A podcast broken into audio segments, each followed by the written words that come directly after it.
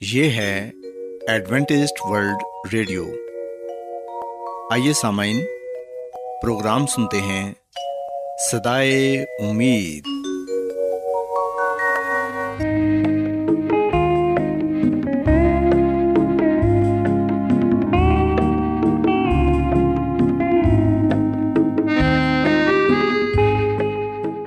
سامعین، پروگرام سدائے امید کے ساتھ میں آپ کی میزبان فرا سلیم اور صادق عبداللہ خان آپ کی خدمت میں حاضر ہیں۔ ہماری طرف سے آپ تمام سامعین کی خدمت میں آداب۔ سامعین امید کرتے ہیں کہ آپ سب خدا تعالیٰ کے فضل و کرم سے خیریت سے ہیں۔ اور ہماری یہ دعا ہے کہ آپ جہاں کہیں بھی رہیں خدا مند خدا آپ کے ساتھ ہوں اور آپ کی حفاظت اور رہنمائی کریں۔ سامعین اس سے پہلے کہ آج کے پروگرام کو شروع کیا جائے آئیے پہلے پروگرام کی تفصیل سن لیں۔ پروگرام کا آغاز ایک گیت سے ہوگا اور اس کے بعد بچوں کے لیے بائبل کہانی پیش کی جائے گی۔ اور سامعین، پروگرام کے آخر میں خدا تعالیٰ کے پاکلام سے پیغام پیش کیا جائے گا۔ تو سامعین، آئیے آغاز اس خوبصورت گیت سے کرتے ہیں۔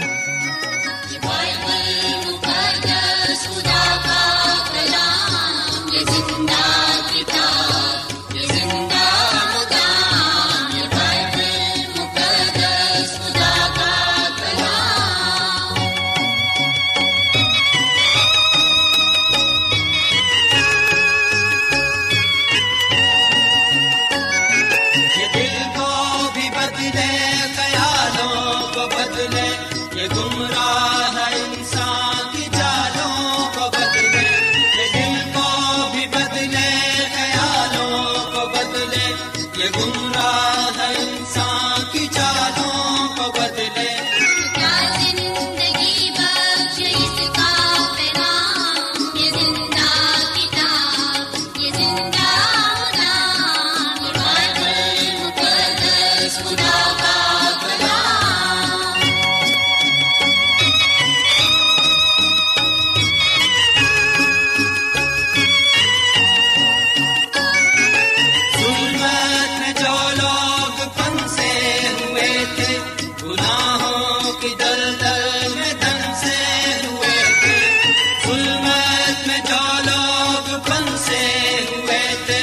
گناہ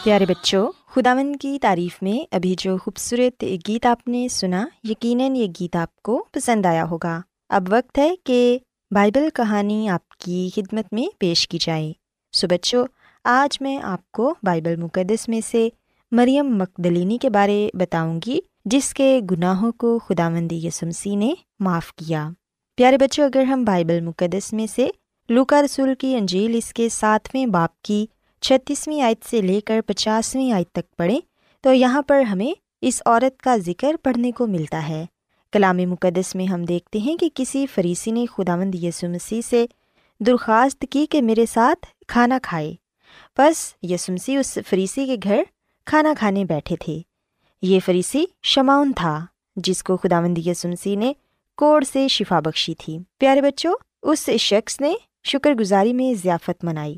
اور مسیح خداوند کو بیتنیا میں مہمان خصوصی کے طور پر بلایا۔ یہ واقعہ مسیح خداوند کے مصلوب ہونے سے ایک ہفتہ پہلے کا ہے۔ جیسے کہ ہم جانتے ہیں کہ مسیح نے مصول لینے والوں اور فریسیوں دونوں کے ساتھ کھایا پیا۔ بس جب مسیح یسو شماؤن فریسی کے گھر کھانے پر بیٹھے تو تب ایک بدچلن عورت جو اس شہر کی تھی، وہ سنگ مرمر کے اتردان میں اتر لائی۔ یہ خاتون مریم مکدلینی یا بیتنیا کے نام سے جانی جاتی تھی۔ وہ بہت قیمتی عطر اس اتردان میں لائی اور خداون کے پیچھے کھڑی ہو کر رونے لگی۔ وہ خداون کے پاس کھڑی ہو کر رونے لگی اور اس کے آنسوؤں نے خداوند یسمسی کے پاؤں کو بھگو دیا۔ پھر اس نے اپنے سر کے بالوں سے خداوند یسمسی کے پاؤں کو پونچھا اور ان کے پاؤں پر وہ عطر ڈالا یعنی مسیح خداوند کو مسا کیا۔ پیارے بچوں شماؤن نے جب یہ دیکھا تو اپنے دل میں یسمسی کے بارے کہنے لگا کہ اگر یہ شخص نبی ہوتا تو جانتا کہ یہ عورت کیسی ہے اور کیا کر رہی ہے۔ اس عورت کو بد چلن کہا جاتا تھا۔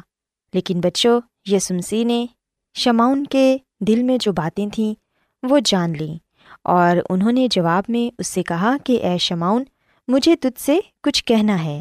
اس نے کہا کہ اے استاد کہہ تو کیا کہنا چاہتا ہے؟ تو پھر یسمسی یوں بولے کہ کسی ساہوکار کے دو قرض دار تھے، ایک پانچ سو دینار کا اور ایک صرف پچاس دینار کا۔ جب ان دونوں کے پاس ادا کرنے کو کچھ نہ رہا، تو اس نے ان دونوں کو بخش دیا۔ بس ان میں سے کون اس سے زیادہ محبت رکھے گا؟ در حقیقت جس کے پانچ سو دینار معاف ہوئے۔ مسیح یسو نے اسے یاد دلایا کہ تو بھی گنہ گار ہے۔ شاید مریم سے کم، مگر گنہ گار تو ہے۔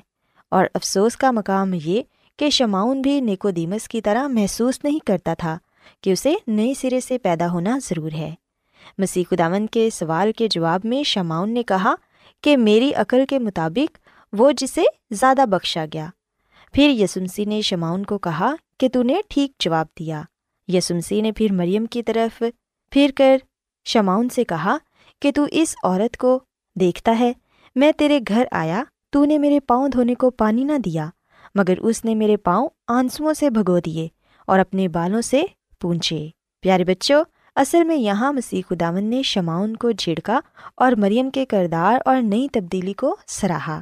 اس کا اثر لوگوں پر بھی بہت بڑا ہوا، خاص کر ان لوگوں پر جو ابھی تک مریم کو پرانی بدکار اور بدچلن خاتون تصور کرتے تھے۔ اب ان لوگوں نے اپنی رائے بدل لی، کیونکہ خداوند یسمسی نے بھری مجلس میں مریم کے بارے کہا کہ اس کے گناہ جو بہت تھے معاف ہوئے، کیونکہ اس نے خداوند کو بہت شفقت دکھائی اور گناہوں کی معافی کی شکر گزاری میں اپنی بسات سے بڑھ کر کیا، جس نے علانیہ اپنے گناہ گار ہونے کا اقرار کیا، اس پر خداون نے بھی اپنا کمال فضل کیا۔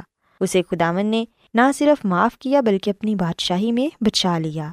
اور یہی اس کا فضل ہے۔ پیارے بچے، یاد رکھیں کہ گنہ گار میں نہ تو کوئی خوبی ہے اور نہ ہی راست بازی۔ وہ بذات خود اپنے ماضی کو بدل نہیں سکتا۔ اس کے پاس کوئی بہانہ بھی نہیں۔ پھر بھی خداوند مسیح نے اسے مفت معاف فرمایا ہے۔ یسنسی دنیا میں راست بازوں کو نہیں بلکہ گنہ گاروں کو بلانے آئے تھے۔ جہاں گناہ یا بدی زیادہ ہوتی ہے، وہاں اس کا فضل بھی زیادہ ہوتا ہے۔ اگر ایسا ہی ہے، تو پھر ایک گنہ گار دوسرے گنہ گار پر کیوں الزام تراشی کرتا ہے؟ سب نے گناہ کیا اور خداون کے جلال سے محروم ہوئے۔ پیارے بچوں خداون کی نظر میں راست باز شماؤن اور بد چلن خاتون دونوں ایک جیسے تھے۔ ان کی نظر میں ان دونوں میں کوئی کسی سے بہتر نہ تھا۔ سو بچوں، یاد رکھیں کہ اس سے پہلے کہ ہم دوسرے کو گنہ گار سمجھ کر اس سے نفرت کریں، بہتر یہ ہے کہ ہم اچھی طرح یہ سمجھ لیں کہ میں بھی ویسا ہی ہوں۔ یا اس سے بھی بدتر گنہ گار ہوں۔ ہم سب کو خدامن کے فضل کی ضرورت ہے۔ شماؤن کی نظر میں مریم بے شک گنہ گار تھی۔ مگر یہ یاد رہے کہ مریم بھی شماؤن کے گناہوں سے واقف تھی۔ پیارے بچوں، یاد رکھیں کہ ہم اپنے گناہوں کے کفارہ کے لیے کیا دے سکتے ہیں۔ ہاں سچی توبہ تو کر سکتے ہیں۔ پیارے بچوں، یاد رکھیں کہ ہم اپنے گناہوں کے کفارے کے لیے کچھ نہیں کر سکتے۔ صرف اور صرف سچی توبہ کر سکتے ہیں۔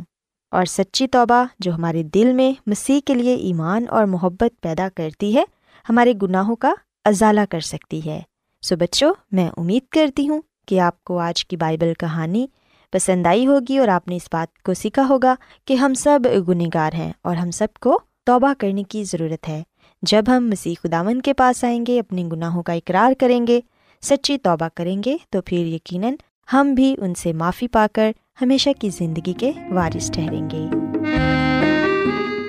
کیا آپ بائبل کی مقدس پیشن گوئیوں اور نبوتوں کے سربستہ رازوں کو معلوم کرنا پسند کریں گے؟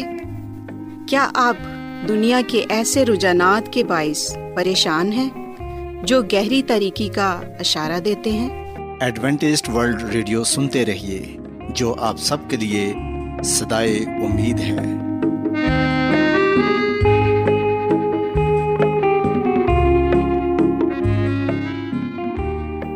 سامعین، بائبل مقدس کی تعلیمات کو مزید سیکھنے کے لیے، یا اگر آپ کا کوئی سوال ہو، تو آپ ہم سے واٹس ایپ کے ذریعے اس نمبر پر رابطہ کر سکتے ہیں۔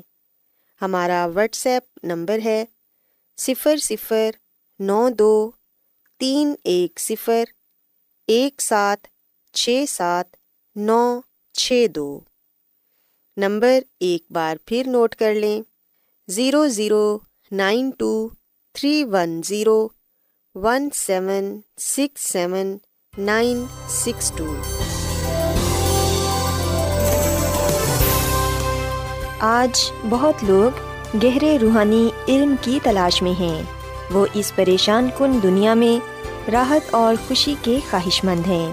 اور خوشخبری یہ ہے کہ بائبل مقدس آپ کی زندگی کے مقاصد کو ظاہر کرتی ہے۔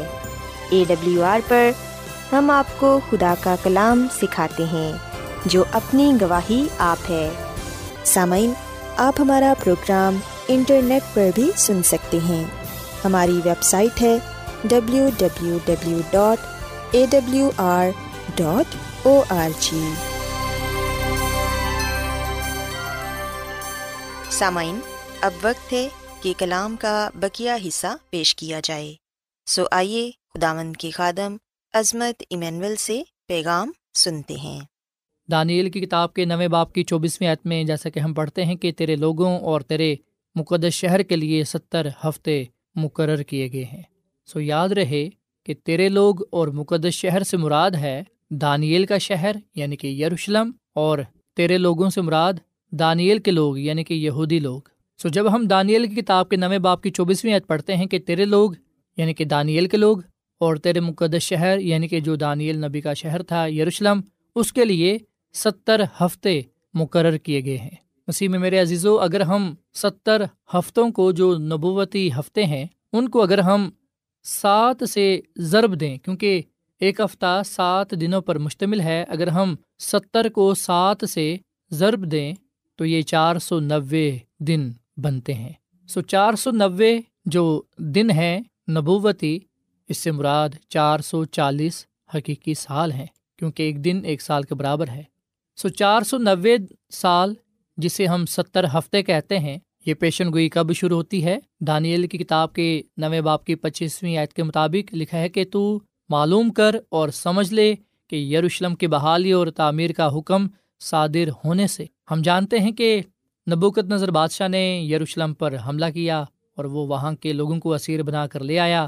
اسی لیے ہم دیکھتے ہیں کہ خدا نے دانیل نبی کو یہ بتایا کہ یہ سمجھ لے کہ یروشلم کی بحالی اور تعمیر کا حکم صادر ہونے سے یہ تب سے آغاز ہوگا۔ نبوکت نظر بادشاہ نے یروشلم کو تباہ کر دیا تھا، یروشلم کی حیکل کو تباہ کر دیا تھا اور خدا کہہ رہا ہے کہ جب حکم صادر ہوگا کہ یروشلم بحال کیا جائے، اس کو پھر سے تعمیر کیا جائے تو تب سے اس پیشن گوئی کا آغاز ہوگا۔ سو مسیح میں میرے عزیزو، یہ جو ستر ہفتے ہیں یا چار سو نوے سال ہیں، اس پیشن گوئی کا آغاز اور تیئیس سو صبح و شام والی پیشن گوئی کا آغاز اس وقت ہوتا ہے جب یروشلم کی بحالی اور تعمیر کا حکم صادر ہوتا ہے۔ دانیل کی کتاب کے نویں باپ کی پچیسویں عید میں لکھا ہے کہ ممسو فرما روا تک سات ہفتے اور باسٹھ ہفتے ہوں گے، تب پھر بازار تعمیر کیے جائیں گے اور فصیل بنائی جائے گی مگر مصیبت کے ایام میں۔ سو یاد رکھیے گا، چار سو ستاون قبل مسیح میں فرمان جاری کیا گیا۔ یروشلم کی تعمیر کا، یروشلم کی بحالی کا۔ اور یہ حکم اور تکشتہ بادشاہ کی طرف سے چار سو ستاون قبل مسیح میں جاری ہوا۔ اس سے یہودیوں کو عذرا نبی کی قیادت میں یروشلم کو دوبارہ تعمیر کرنے کی اجازت ملی۔ اور اس بات کا ذکر ہم عذرا نبی کتاب کے ساتھ میں باپ میں پاتے ہیں۔ مسیح میں میرے عزیز و بائبل مقدس کے حوالے کے مطابق ستر ہفتے فیصلہ کن یا اختتام کے تھے۔ سو جو ستر ہفتے ہیں، جس سے مراد چار سو نوے سال ہیں، یہ وہ پہلا حصہ ہے جو یہودیوں کے لیے ہے۔ اور اس کے ساتھ ساتھ یہ بھی یاد رکھیے گا کہ نہ صرف ستر ہفتے کی پیشن گوئی، بلکہ تیئیس سو صبح شام کی پیشن گوئی جو تیئیس سو سال پر مشتمل ہے، اس کا بھی آغاز چار سو ستاون قبل مسیح سے ہوا۔ سو ستر ہفتوں کی پیشن گوئی تین حصوں میں تقسیم ہے، سات ہفتے، باسٹھ ہفتے اور سترواں ہفتہ۔ سو سات ہفتے، انچاس سال۔ اس وقت کی نشاندہی کرتے ہیں، جب یروشلم کی تعمیر نو ہوئی۔ ان سات ہفتوں کے بعد باسٹھ ہفتے یعنی کہ چار سو چونتیس سال ہوں گے، جو ممسو فرما روا کی جانب رہنمائی کرتے ہیں۔ ممسو کا جو مطلب ہے، وہ ہے مسیحا۔ اور مسیحا کا مطلب ہے ممسو یعنی کہ مسا کیا ہوا۔ مسیح میں میرے عزیز و ستائیس عیسویں کے سال میں مسیحا یعنی یسو مسیح کا بپتسمہ ہوا اور مسیحا یعنی کہ یسو مسیح اپنے مشن کے لیے رح القدس کے ذریعے سے مخصوص کیا گیا۔ اور پھر ہم دیکھتے ہیں کہ سترویں ہفتے میں مزید اہم واقعات رونما ہوئے۔ سو اس سے پہلے کہ میں ان واقعات کے بارے میں مزید بتاؤں، میں لوکا کی انجیل کے تیسرے باپ کی اکیسویں عید پڑھنا چاہوں گا، جہاں پر ہم اس صداقت کو پاتے ہیں، یہ تصدیق پاتے ہیں کہ مسی کو روح القدس سے مسا کیا گیا۔ لوکا کی انجیل کے تین باپ کی اکیسویں عید میں لکھا ہے کہ جب سب لوگوں نے بپتسمہ لیا اور یسو بھی بپتسمہ پا کر دعا کر رہا تھا، تو ایسا ہوا کہ آسمان کھل گیا۔ سو آسمان کا کھل جانا اور پھر کبوتر کا مسی کے اوپر ٹھہرنا۔ اس بات کا ثبوت ہے کہ مسی کو مسا کیا گیا۔ اور لوکا کی انجیل کے تین باپ کی پہلی عید میں لکھا ہے کہ تبریوس کیسر کی حکومت کے پندرہویں برس جب پینتوس پیلاتوس یہودیا کا حاکم تھا۔ سم دیکھتے ہیں کہ کس طرح یہ نشاندہی کی گئی ہے کہ مسی کو مسا کیا گیا کب؟ جب پینتوس پلاتوس کی حکومت تھی۔ سو یہ ستائیسویں عیسویں کا دور تھا۔ اس کے بعد ہم دیکھتے ہیں کہ پاکلام میں لکھا ہے کہ باسٹھ ہفتوں کے بعد وہ ممسو قتل کیا جائے گا اور وہ ایک ہفتے کے لیے بہتوں سے عہد قائم کرے گا۔ سو مسیح میں میرے عزیزو یہ جو ایک نبوتی ہفتہ ہے جو سات سال بنتے ہیں، ہم دیکھتے ہیں کہ اس دوران جو ایک اہم واقعہ رونما ہوا، وہ تھا ممسو قتل کیا گیا۔ متی کی انجیل کے چوبیسویں باپ کے اٹھائیسویں عتم لکھا ہے مسی نے کہا، کیونکہ یہ میرا وہ عہد کا خون ہے جو بدھیروں کے لیے گناہوں کی معافی کے واسطے بہایا جاتا ہے۔ اور جیسا کہ ہم دانیل کی کتاب کے نویں باپ کی ستائیسویں عت میں پڑھتے ہیں، اور نصف ہفتے میں ذبیا اور ہدیے معقوف کرے گا۔ سو مسیح میں میرے عزیز و اکتیس عیسویں میں مسیح یسو کو مصلوب کیا گیا۔ سو دانیل کی کتاب کے نویں باپ کی چھبیسویں آیت میں مسیح یسو کی موت کا حوالہ پیش کیا گیا ہے۔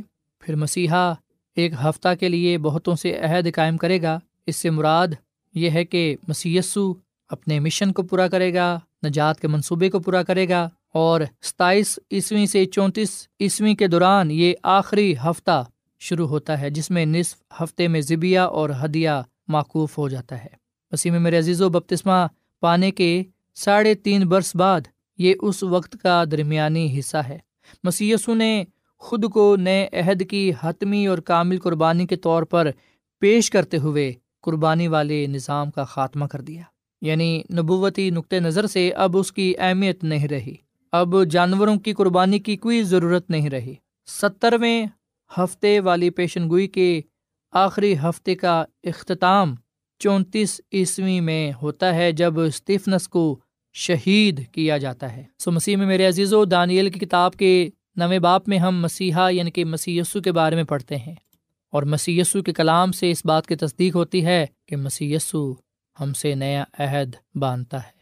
کیونکہ مسی نے کہا کہ یہ میرا وہ عہد کا خون ہے جو بدھیروں کے لیے گناہوں کی معافی کے واسطے بہایا جاتا ہے۔ مسیح میں میرے عزیز و جب وقت پورا ہو گیا تو مسیح یسو کو مسلوب کیا گیا۔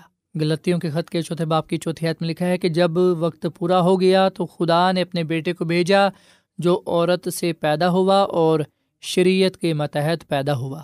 جب وقت پورا ہو گیا تو رومیو پانچ باپ کی چھٹی عید کے مطابق لکھا ہے کہ عین وقت پر مسیح بے دینیوں کی خاطر موا سو مسیح میں میرے عزیز و مسی نے جانوروں کی قربانیوں کو ختم کر دیا۔ مسی کی سلیب اس بات کی تصدیق کرتی ہے کہ اب ہمیں جانوروں کی قربانی کرنے کی ضرورت نہیں ہے اور نہ ہی ہمیں کسی ایسے انسانی سردار کاہن کی ضرورت ہے جو جانوروں کا خون مقدس میں لے کر جائے۔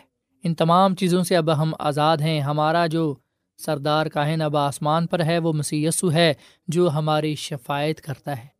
سو پیشن گوئیوں کے مطابق مسی نے وقت پر بپتسمہ لیا تھا مسی کو وقت پر مسلوب کیا گیا۔ سو مسی کی سلیب مسی کی خدمت، چاہے وہ زمینی ہو یا آسمانی، وہ پیشن گوئیوں کے مطابق تھی، وہ خدا کے کلام کے مطابق تھی۔ سو مسیح میں میرے عزیزو، چونتیسویں عیسویں جو ستر ہفتوں والی پیشن گوئی کا اختتام ہے، ہم دیکھتے ہیں کہ تب اسٹیفنس شہید ہوا۔ سو چونتیس عیسوی میں تین چیزوں کی نشاندہی ہوئی پہلی یہ کہ اسٹیفنس نے لوگوں کے سامنے مسیح یسو کو مسیحا کے طور پر پیش کیا۔ یہودیوں نے، سردار کاہنوں نے اسٹیفنس کے کلام کو مسترد کر دیا۔ انہوں نے مسیح یسو کو قبول نہ کیا۔ اور پھر تیسری بات ہم دیکھتے ہیں کہ اسٹیفنس کی شہادت پر۔ اس کے بعد ہم دیکھتے ہیں کہ جو انجیل کا پیغام ہے، وہ تیزی کے ساتھ غیر قوموں کے پاس بھی پہنچا۔ سم دیکھتے ہیں کہ آخرکار یہ کلام پورا ہوا۔ جیسا کہ دانیل کو یہ کہا گیا تھا کہ تیرے لوگوں اور تیرے مقدس شہر کے لیے ستر ہفتے مقرر کیے گئے ہیں۔ یہ ستر ہفتوں والی پیشن گوئی جو چار سو نوے سال بنتے ہیں، یہ چار سو ستاون قبل مسیح سے شروع ہوئی اور چونتیس عیسوی میں اس پیشن گوئی کا اختتام ہوا۔ اور اس موقع پر ہم دیکھتے ہیں کہ غیر قوموں کے پاس انجیل پہنچی۔ اور یہ جو تیئیس سو صبح و شام والی پیشن گوئی ہے، اس کا جو دوسرا حصہ ہے، اس میں ہم دیکھتے ہیں کہ غیر قوموں کے لیے خوشخبری کو پہنچایا جاتا ہے۔ سو اٹھارہ سو چوالیس میں تیئیس سو صبح و شام والی جو پیشن گوئی ہے تیئیس سو سال، اس کا جو اختتام ہے، یہ اٹھارہ سو چوالیس عیسوی میں ہوتا ہے یعنی کہ چار سو ستاون قبل مسیح سے لے کر اٹھارہ سو چوالیس عیسوی تک۔ اور اس موقع پر اس کائنات میں دو بڑے کام رونما ہوتے ہیں۔ پہلا کام آسمان پر تفشیشی عدالت کا آغاز ہوتا ہے، اور دوسرا کام اس زمین پر بکیا کلیسیا کا آغاز ہوتا ہے، جو خدا کے پیغام کو دنیا کے کونے کونے تک لے کر جاتی ہے۔ سو اٹھارہ سو چوالیس میں ہم دیکھتے ہیں کہ عدالت کا آغاز ہوتا ہے۔ جیسے کہ ہم دانیل کی کتاب میں پڑھتے ہیں، دو ہزار تین سو صبح شام تک اس کے بعد مقدس پاک کیا جائے گا۔ سو مسیح میں میرے عزیز و اٹھارہ سو چوالیس سے لے کر اب تک ہم خدا کی عدالت کے وقت میں رہ رہے ہیں۔ اور مکاشوا کی کتاب کے چودھویں باپ کی ساتویں آیت میں یہ کہا گیا ہے کہ خدا سے ڈرو اور اس کی تمجید کرو کیونکہ اس کی عدالت کا وقت آ پہنچا ہے۔ سو جب ہم ان تمام باتوں کو جاننے والے بنتے ہیں، تو آئے ہم خدا سے ڈریں، جس سے مراد ہے کہ ہم خدا کے حکموں پر عمل کریں، خدا سے محبت کریں اور گناہ سے نفرت کریں، خدا کی تمجید کریں، خدا کی عبادت کریں، کیونکہ اس کی عدالت کا وقت آ پہنچا ہے۔ ہو سکتا ہے کہ ہم یہ خیال کریں کہ ہم تو بہت بڑے گناہ گار ہیں، ہم نے تو بے شمار گناہ کیے ہیں، شاید ہمارے گناہ معاف نہیں ہو سکتے۔ پر یونا کے پہلے خط کے دو باپ کی پہلی دعا یاد میں لکھا ہوا ہے کہ، اے میرے بچوں، یہ باتیں میں تمہیں اس لیے لکھتا ہوں کہ تم گناہ نہ کرو۔ اور اگر کوئی گناہ کرے تو باپ کے پاس ہمارا ایک مددگار موجود ہے یعنی یسو مسیح راست باز اور وہی ہمارے گناہوں کا کفارہ ہے، اور نہ صرف ہمارے ہی گناہوں کا، بلکہ تمام دنیا کے گناہوں کا بھی۔ سو مسیح میں میرے عزیزو، چاہے ہم کتنے ہی بڑے گناہ گار کیوں نہ ہوں خدا مند یسو مسیح ہمارے گناہوں کو معاف کرنے کی قدرت رکھتے ہیں اور وہ ہمیں پاک صاف بھی کرتے ہیں۔ سوائے ہم اس بات کو اپنے ذہن نشین کر لیں کہ تیئیس سو صبح و شام والی رویا جو دانیل نبی نے دیکھی، اس پیشن گوئی کا آغاز چار سو ستانوے قبل مسیح سے شروع ہوا اور اس کا اختتام اٹھارہ سو چوالیس عیسوی میں ہوا۔ اور اس کے اختتام پر ہم دیکھتے ہیں کہ تفشیشی عدالت کا آغاز آسمان پر ہوا۔ تب سے عدالت شروع ہے۔ جب مسی کی دوسری آمد ہوگی تو تب فیصلہ سنایا جائے گا۔ فیصلہ صادر ہوگا۔ راستہ بازوں کو مسی کے وسیلے سے راست باز ٹھہرایا جائے گا، جبکہ جو توبہ نہیں کرتے، جو نجات کے لیے مسی کے پاس نہیں آتے، وہ مجرم ٹھہرایا جائے گا۔ مسیح میں میرے عزیز و فیصلہ ہم نے کرنا ہے کہ ہم نے مسیح یسو کو قبول کر کے راست باز ٹھہرنا ہے، یا پھر ہم نے مسیح یسو کو ترک کر کے گناہ کی وجہ سے مجرم ٹھہرنا ہے۔ مسیح یسو کو قبول کرنے کی صورت میں ہمیں زندگی ملے گی، جو کہ ہمیشہ کی زندگی ہوگی، اور پھر ہم مسیح یسو کے ساتھ ابدی بادشاہی میں بھی جانے والے بنیں گے، پر اگر ہم مسیح یسو کو ترک کریں گے، تو نہ صرف ہم مجرم ٹھہریں گے گناہ کی وجہ سے، بلکہ گناہ کی مزدوری موت کو پائیں گے۔ مسیح میں میرے عزیز و خدا ہم میں سے کسی کی بھی ہلاکت نہیں چاہتا، بلکہ وہ ہم سب کی توبہ تک نوبت چاہتا ہے۔ آئے ہم اپنے گناہوں سے توبہ کریں۔ مسی سے اپنے گناہوں کی معافی مانگیں، کیونکہ مسی کا خون ہمیں پاک صاف کرتا ہے اور وہ ہمیں معاف کرنے کی قدرت رکھتا ہے۔ جو کوئی بھی مسی کے پاس آئے گا، جو کوئی بھی مسی پر ایمان لائے گا وہ ہلاک نہیں ہوگا بلکہ وہ ہمیشہ کی زندگی کو پائے گا۔ خداوند ہم سب کو مسی پر ایمان رکھنے کی اور اس کے ساتھ وفادار رہنے کی توفیقہ فرمائے۔ خدا ہم اس کلام کے وسیلے سے بڑی برکت دے۔ آمین۔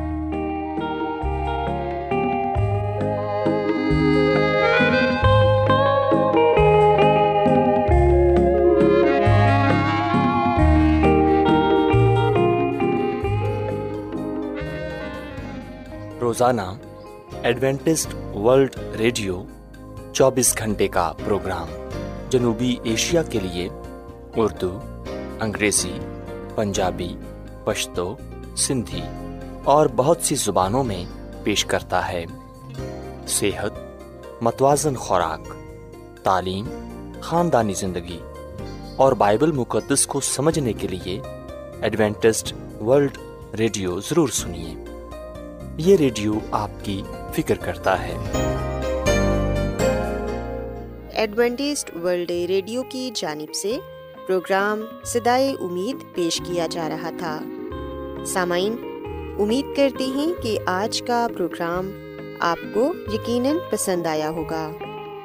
بائبل مقدس کی تعلیمات کو مزید سیکھنے کے لیے آپ ہم سے واٹس ایپ کے ذریعے بھی رابطہ کر سکتے ہیں۔ سامعین، ہمارا واٹس ایپ نمبر ہے صفر صفر نو دو تین ایک صفر ایک سات چھ سات نو چھ دو۔ نمبر ایک بار پھر نوٹ کر لیں zero zero nine two three one zero one seven six seven nine six two. سامعین کل اسی وقت اور اسی فریکوینسی پر دوبارہ آپ سے ملاقات ہوگی۔